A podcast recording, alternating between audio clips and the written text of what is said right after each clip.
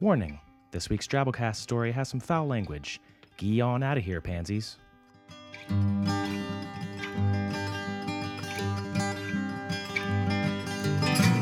Hello and welcome to the Drabblecast, episode 112. The Drabblecast is a weekly flash fiction audio podcast magazine that brings strange stories by strange authors to strange listeners, such as yourself. I'm your host, Norm Sherman. So, you might have heard about our weekly 100 character TwitFic contest going on, the winner of which we post on Twitter every Wednesday. Well, this week we have two winners. One of them is a great fiction story by listener Phenopath, which we just posted on Twitter, and one of them is from real life, which we'll tell you about now. Just when you thought it was safe to go to the beach this summer, we bring you Drabble News.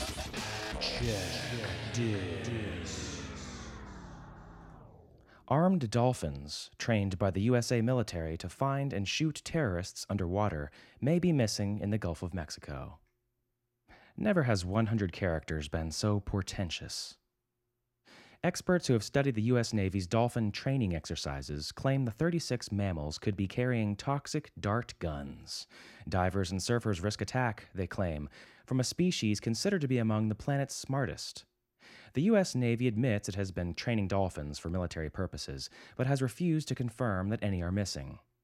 Oh man, I wish I was making this up, people.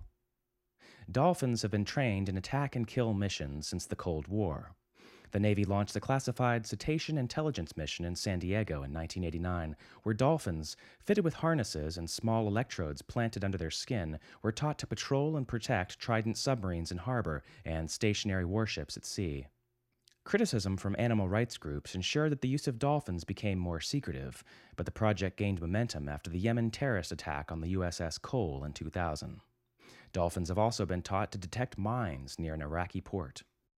The U.S. Atlantic bottlenose dolphins have apparently been taught to shoot people that look like terrorists attacking military vessels. Their coastal compound was breached during Hurricane Katrina, sweeping secret agent marine mammals out to sea. Those who have studied the controversial use of dolphins in the U.S. defense system claim it is vital that they are caught quickly.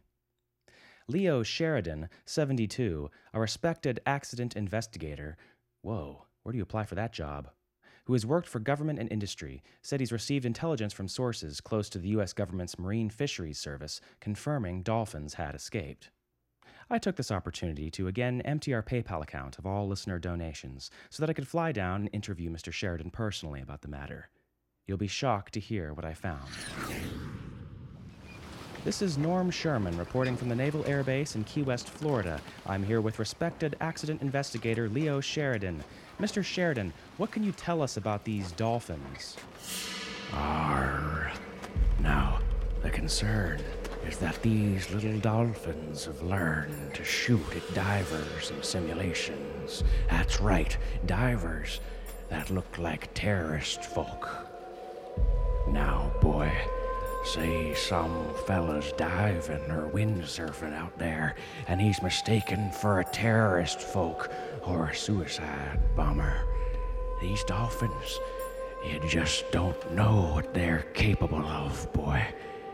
You never know what they're gonna do. Uh, okay, but you have to look like a terrorist for them to shoot at you? Arr. Uh, what exactly does a terrorist look like? Arr. Oh, I see what you're trying to do here. I'm not falling for that. This interview's over. Mr. Sheridan, are, are you saying that these dolphins could be racially profiling their targets? I said this interview's over. Out of my way. Firing at people, or at the very least, uh, detaining them indefinitely without trial. I didn't say that. All I said was R. Who will hold these dolphins accountable, sir? Are any of us safe? Really, though, in some secret meeting somewhere in the Pentagon, our government came to an agreement on what they thought terrorists looked like, and then they trained secret agent dolphins to shoot darts at them underwater. While I'm certainly not opposed to the last point, it's about time we started saddling up animals with weaponry. It's disturbing to think that we might be infusing some forms of racism into dolphins, the most innocent, lovable, and all around awesome animals we've got. Plus, the government should know better than to mess with this stuff. These things always backfire. Didn't they learn from their last mistake? He has the skills of a dangerous marine mammal. Stop right there! I need need to know what went wrong. I think he snapped. But he has no memory. We don't take care of this, we will both burn. He's trained, conditioned, built to disappear. He says he can give you five buckets of herring if you take him to Paris. And I don't get hurt. That's the deal. Now, the government's top bottlenose agent is about to become their number one target. It's called echolocation. We think he's using it to communicate. And the only chance he has at survival is to find out who he is He's out of control. It's very clear what needs to happen. before they find out where he is. Get everybody up. I want them all activated. Sir, the Bumblebee Tuna Company? Do it now! This summer, from the makers of Lethal Dolphin 4, comes.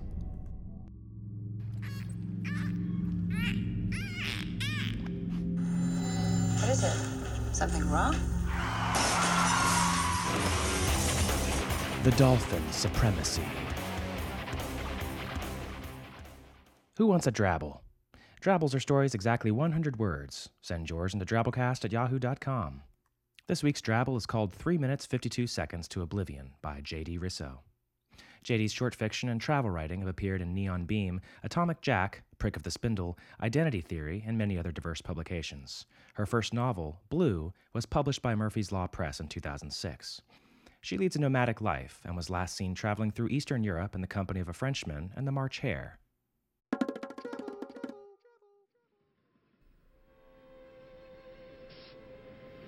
She can hear it in the distance a soft, percussive churning. The hooligans and the old woman have left, taking their jeers and taunts with them. The clock continues to tick, but does not change. 3:52 p.m. She stares down the tracks, which stretch into oblivion. An unfamiliar hue appears on the horizon.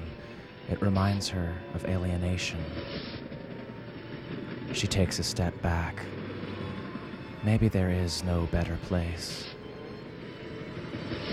A shrill whistle pierces the air.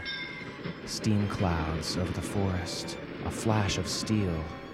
The 352 rounds the bend. She steps onto the tracks and spreads her arms in welcome.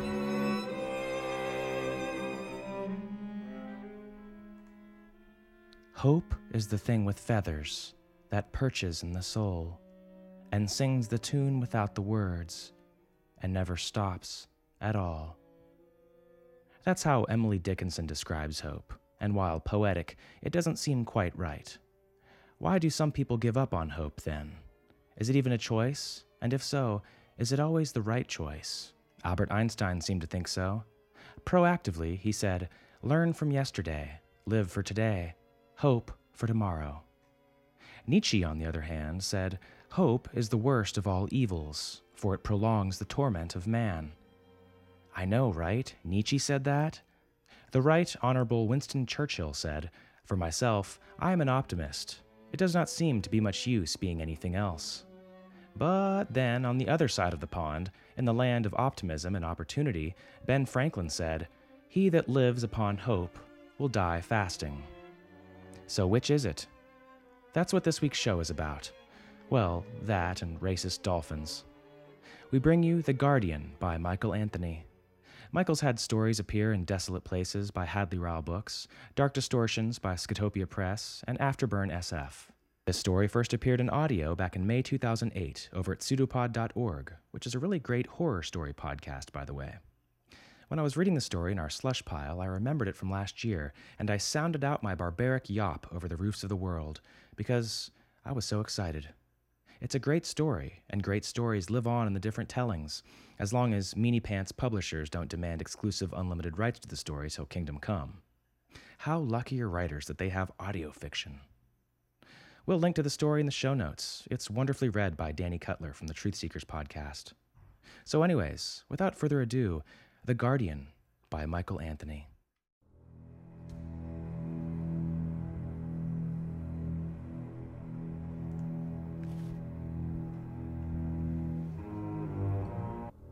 Tolia ducked, almost losing her balance, and crouched behind the splintered counter. A group of Georgies shuffled by, invading the night with baseball bats screwed into their fists. Twilight was a bad time to be caught behind the divider. Joka, her little brother, needed medicine from the captain, but she couldn't risk going back now. He'd be okay in the tent until dawn. She inched her head up, glanced over the counter, peering through the broken, mud stained glass of the shop. The Georgies were scurrying away toward the mall. One of them turned mid run, glanced in her direction. She jerked her head down and chewed her lip. Had she been spotted? She couldn't take the chance. She clutched the bag to her chest, felt the contents poking against her breasts through the plastic. She had been fortunate to find it, hidden in a hollowed out cabinet in a back room. The rest of the store had long since been plundered. She swallowed a ball of spit and crawled along the tile, worming toward the back. She heard yelling outside. The boys backtracking. She crawled faster, her knees scraping against broken glass. If they caught her, they might not kill her, but they'd do nasty things to her. The gangs had found her sister once and had given her the big belly. A little monster had squeezed out from between her legs, wiggling and twitching for a few moments before going limp. She remembered burying it, shuddering. The next day, she'd buried her sister. Hey, someone's in here! The sound of glass breaking. Tolia saw a boy climbing through the window. She jumped up and sprinted toward the back. The boy galloped after her, yelling like a wild creature. Tolia tripped over the bag, regained balance, and slung it over her shoulder. She lunged toward the door and grabbed for the knob. The boy caught up with her, slammed his fist against it. What you running for? he said, grinning, exposing a mostly toothless mouth. Let me go. What's in the bag? He yanked it open. His eyes widened. That's mine. Shit. He swiveled his head toward the front window where the other boys were climbing through. You guys aren't gonna believe this. What'd you find, Pook? Tolia snatched the bag, hugged it to her chest. My brother's dying. He needs this. Mm. Too bad everything here is ours. He tried to grab it back, and she jerked her knee into his groin. Pook clutched his crotch, fell to his knees. Fuck! You little. He squeezed his eyes shut, grimacing. The other Georgies scampered toward them. Tolia shouldered the bag, slinked out the door. She shuffled down the alley, heard the door fling open, the boys rush out. She got to the street, ducked right. Kill that bitch! Pook yelled. She sprinted along the sidewalk, the bag bouncing against her back.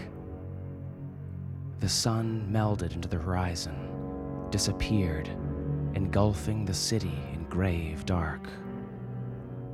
Bloodthirsty screams could be heard in the distance, human howls. The gangs and muties were waking to reclaim the city in their nightly routine. A rock hit her in the back of the head, and she winced. I got her!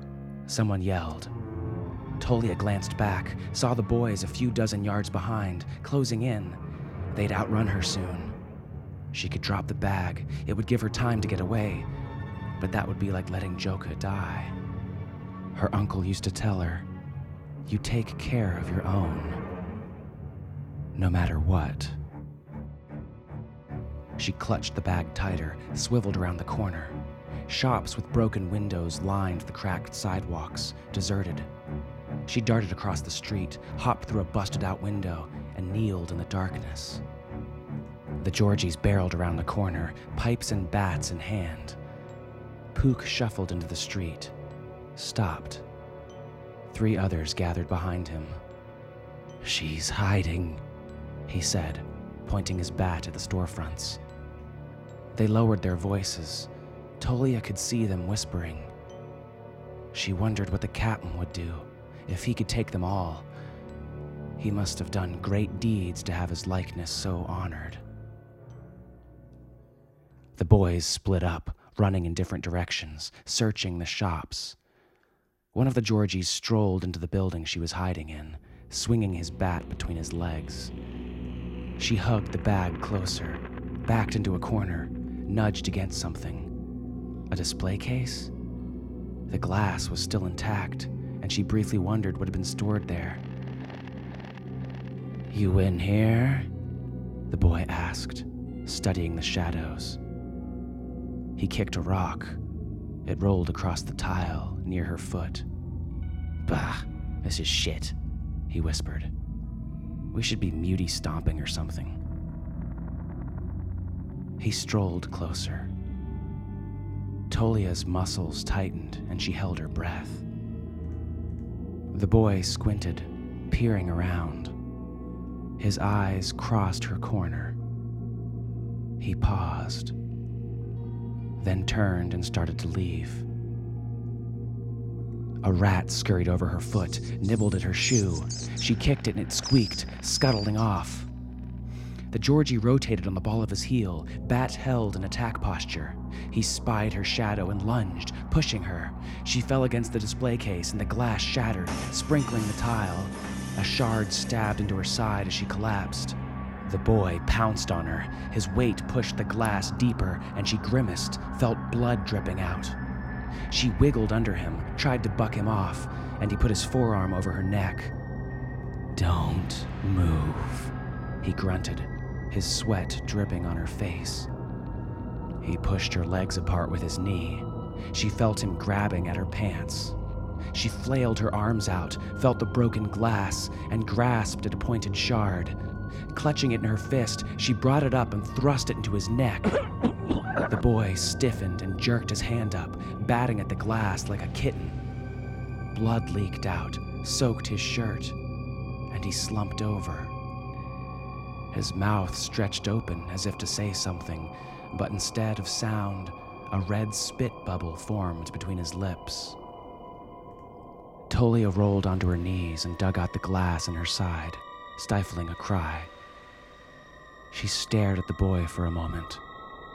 She studied his eyes as the last glimmer of life faded from them, the way that light faded from the sunset. She had seen people die before, of course, but she had never killed anyone. She felt sorry, wanted to comfort him, then bit her cheek. Pity and guilt were weaknesses that could be exploited. He was dead. It was of no consequence. She wondered how many people the captain had killed with his sword. She's not over here, someone yelled. Tolia craned her head, peering outside. The Georgies were gathering in the street. She grabbed the bag, staggered up, clutching her side. Where's Pinky? One of the boys asked. Pook shrugged. He cupped his mouth, turned in a circle. Pinky? You find her? You better save some for us. Laughter. Tolia crept through the shop, feeling for the exit. Hey, Pinky, are you in here? One of the boys climbed through the window. Tolia touched her way along the wall, felt the doorknob, slowly turned it. She heard the boy crunching glass as he stepped inside. It was too dark for him to see her, and she inched the door open, hoping it didn't creak. Shit! The boy ran to the window. Pinky's dead! Tolia slipped into the alley. It led back to the street, and she peeked around the corner. Two boys huddled outside the shop window. Pook was inside. One of the boys shook his head. She killed Pinky. Tolia ducked in the opposite direction and shuffled down the street. The bag cradled into her stomach so the plastic wouldn't rustle.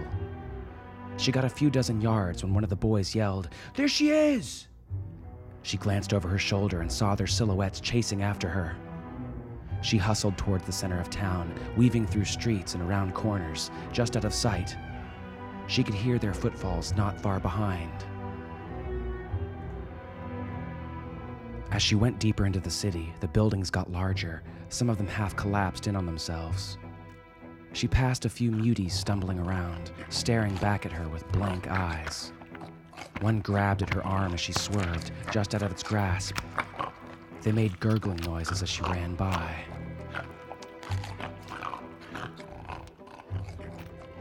She passed a building with broken marble steps. A bronze plaque, almost black from age, was attached to the wall next to tottering doors. It read, To serve and protect. She could read a lot of words. Her uncle had taught her when she was young, but died before completing her education. I'm your guardian now. It's my responsibility, he had said. He told her that the atmosphere had poisoned his lungs, like the other adults, like her parents. She didn't understand the words, but she remembered his barreled chest, gasping for air, his exhales punctuated by wheezes, followed by silence. One morning, there was only silence. She approached a large crater in the street, almost invisible in the dark, and tried to stop. She fell on her butt, sliding, her feet dangling into the pit. It looked like the street had caved in. She pushed herself up and glanced over the side. Steel poles, pointed and broken, and twisted metal jutted out of the dark. Her uncle had told her that there was a city under the city where people used to ride in the boxes that moved. The Georgies screamed behind her. Closer. She hobbled around the collapsed pavement, stood on the other side. She tossed the bag to the ground and kneeled, one leg stretched out as if she had fallen. Then she stared back, waiting. Two Georgies barreled around the corner. Pook followed behind. Pook aimed his bat at her. You're dead! She stood, pivoting as if to run. Two of the boys lunged toward her and fell into the hole. She heard their screams below. Pook skidded to a stop, fanned out his arms, flapping them like a bird, then fell backward. He rolled over and stared into the pit. The screams of his friends trailed off, went silent. He then stared up at Tolia. His eyes narrowed and the muscles in his face contorted, twitched.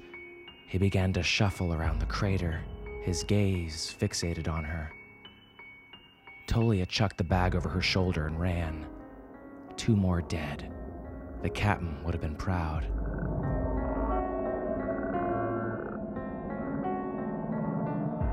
She navigated through the dark streets, around craters and debris, avoiding muties.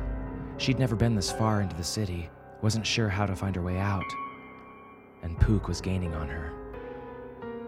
She passed a fenced area filled with lifeless trees, metal poles with frayed hoops on opposite sides of broken concrete, and next to it, a brick building with a giant fanged skull painted on the side. Dead boy territory. They were even worse than the Georgies, but she knew Pook wouldn't stop chasing her now, even if he hadn't seen what was in the bag. The wound on her side throbbed, and she felt blood dripping out, down her leg.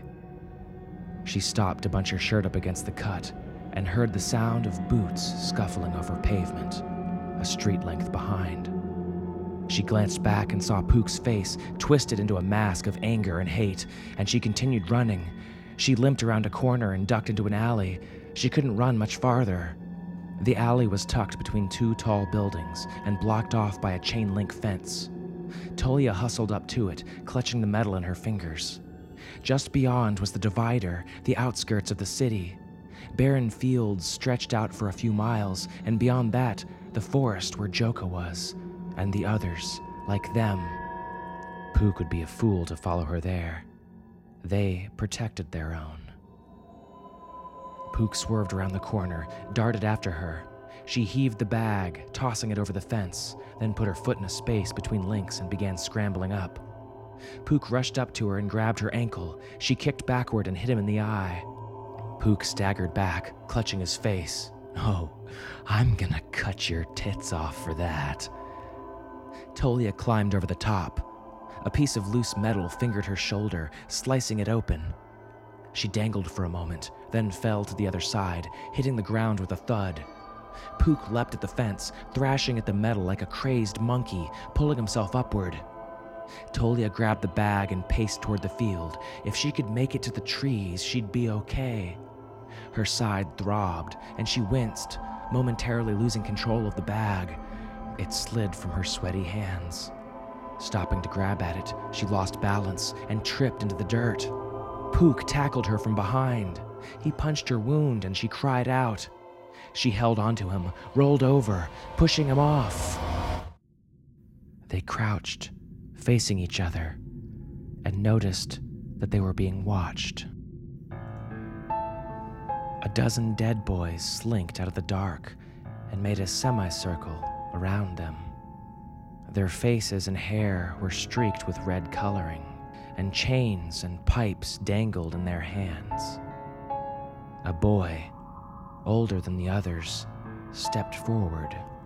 Oh, Georgies don't go here. This isn't your business, Pook said, his eyes on Tolia. Oh, everything here is our business. She killed three of my friends. The dead boy studied Tolia as if she were a creature he hadn't seen before. You killed three Georgies? Oh, she got lucky. Get the fuck out of here. You've got 30 ticks till we start hunting you. We've got a truce. If you start 25. Pook sneered. Oh, you'll be sorry for this. He jumped up and scurried into the night. Tolia struggled to her feet and grabbed the bag. The boy pointed to it. Oh, what you got there? Tolia gripped it tighter. He snatched it and gazed inside. Some of the other boys gathered around, looking in. I. I haven't seen this since I was a kid, he said, sighing. My mom used to. It's for my brother. He's dying. The boy nodded. My brother was killed by a Georgie. He tossed the bag at her. You better leave. One of the boys nudged him. Let's at least keep the bag. That stuff is. Shut your thumb hole. He turned to Tolia. I said, get out of here. She clutched the bag and limped through the field, not looking back.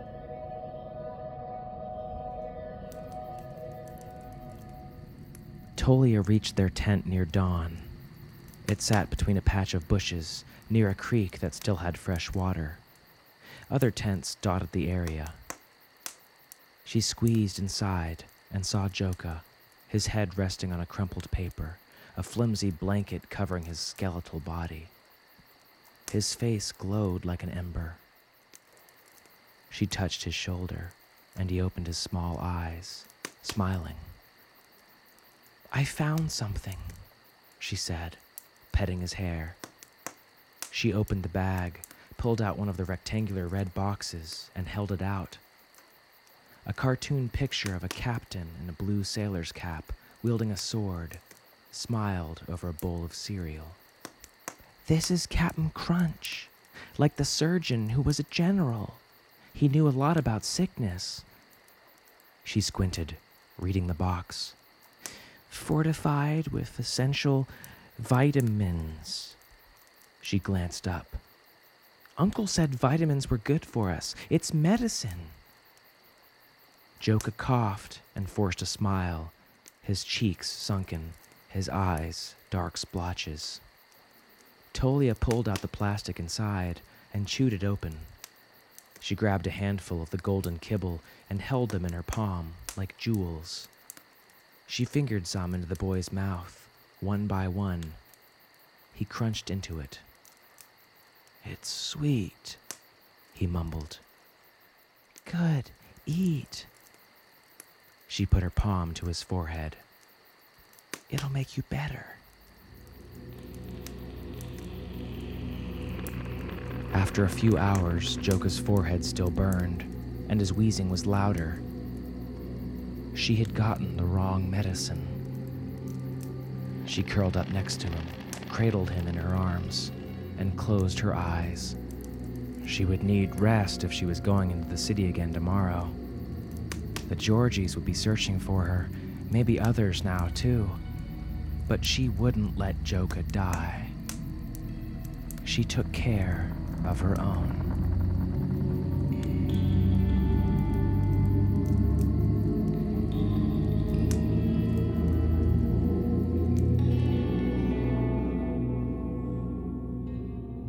That was our story. Hope you enjoyed it. Yeah, I know.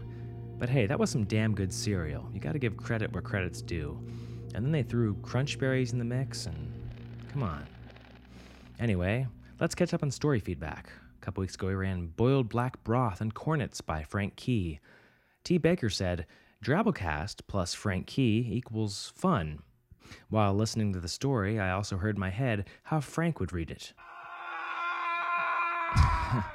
what the? I think that was a Georgie falling into a subway. I don't know how that got moved, but I'm going to go ahead and leave it there because, hey, that was pretty funny. Anyway, Tom was saying, I also heard in my head how Frank would read it. Two entirely different beasts. Frank always sounds so indifferent, Norm so earnest. Rich Mazur concurs, saying Drabblecast and Hooting Yard, a match made in heaven. Great show.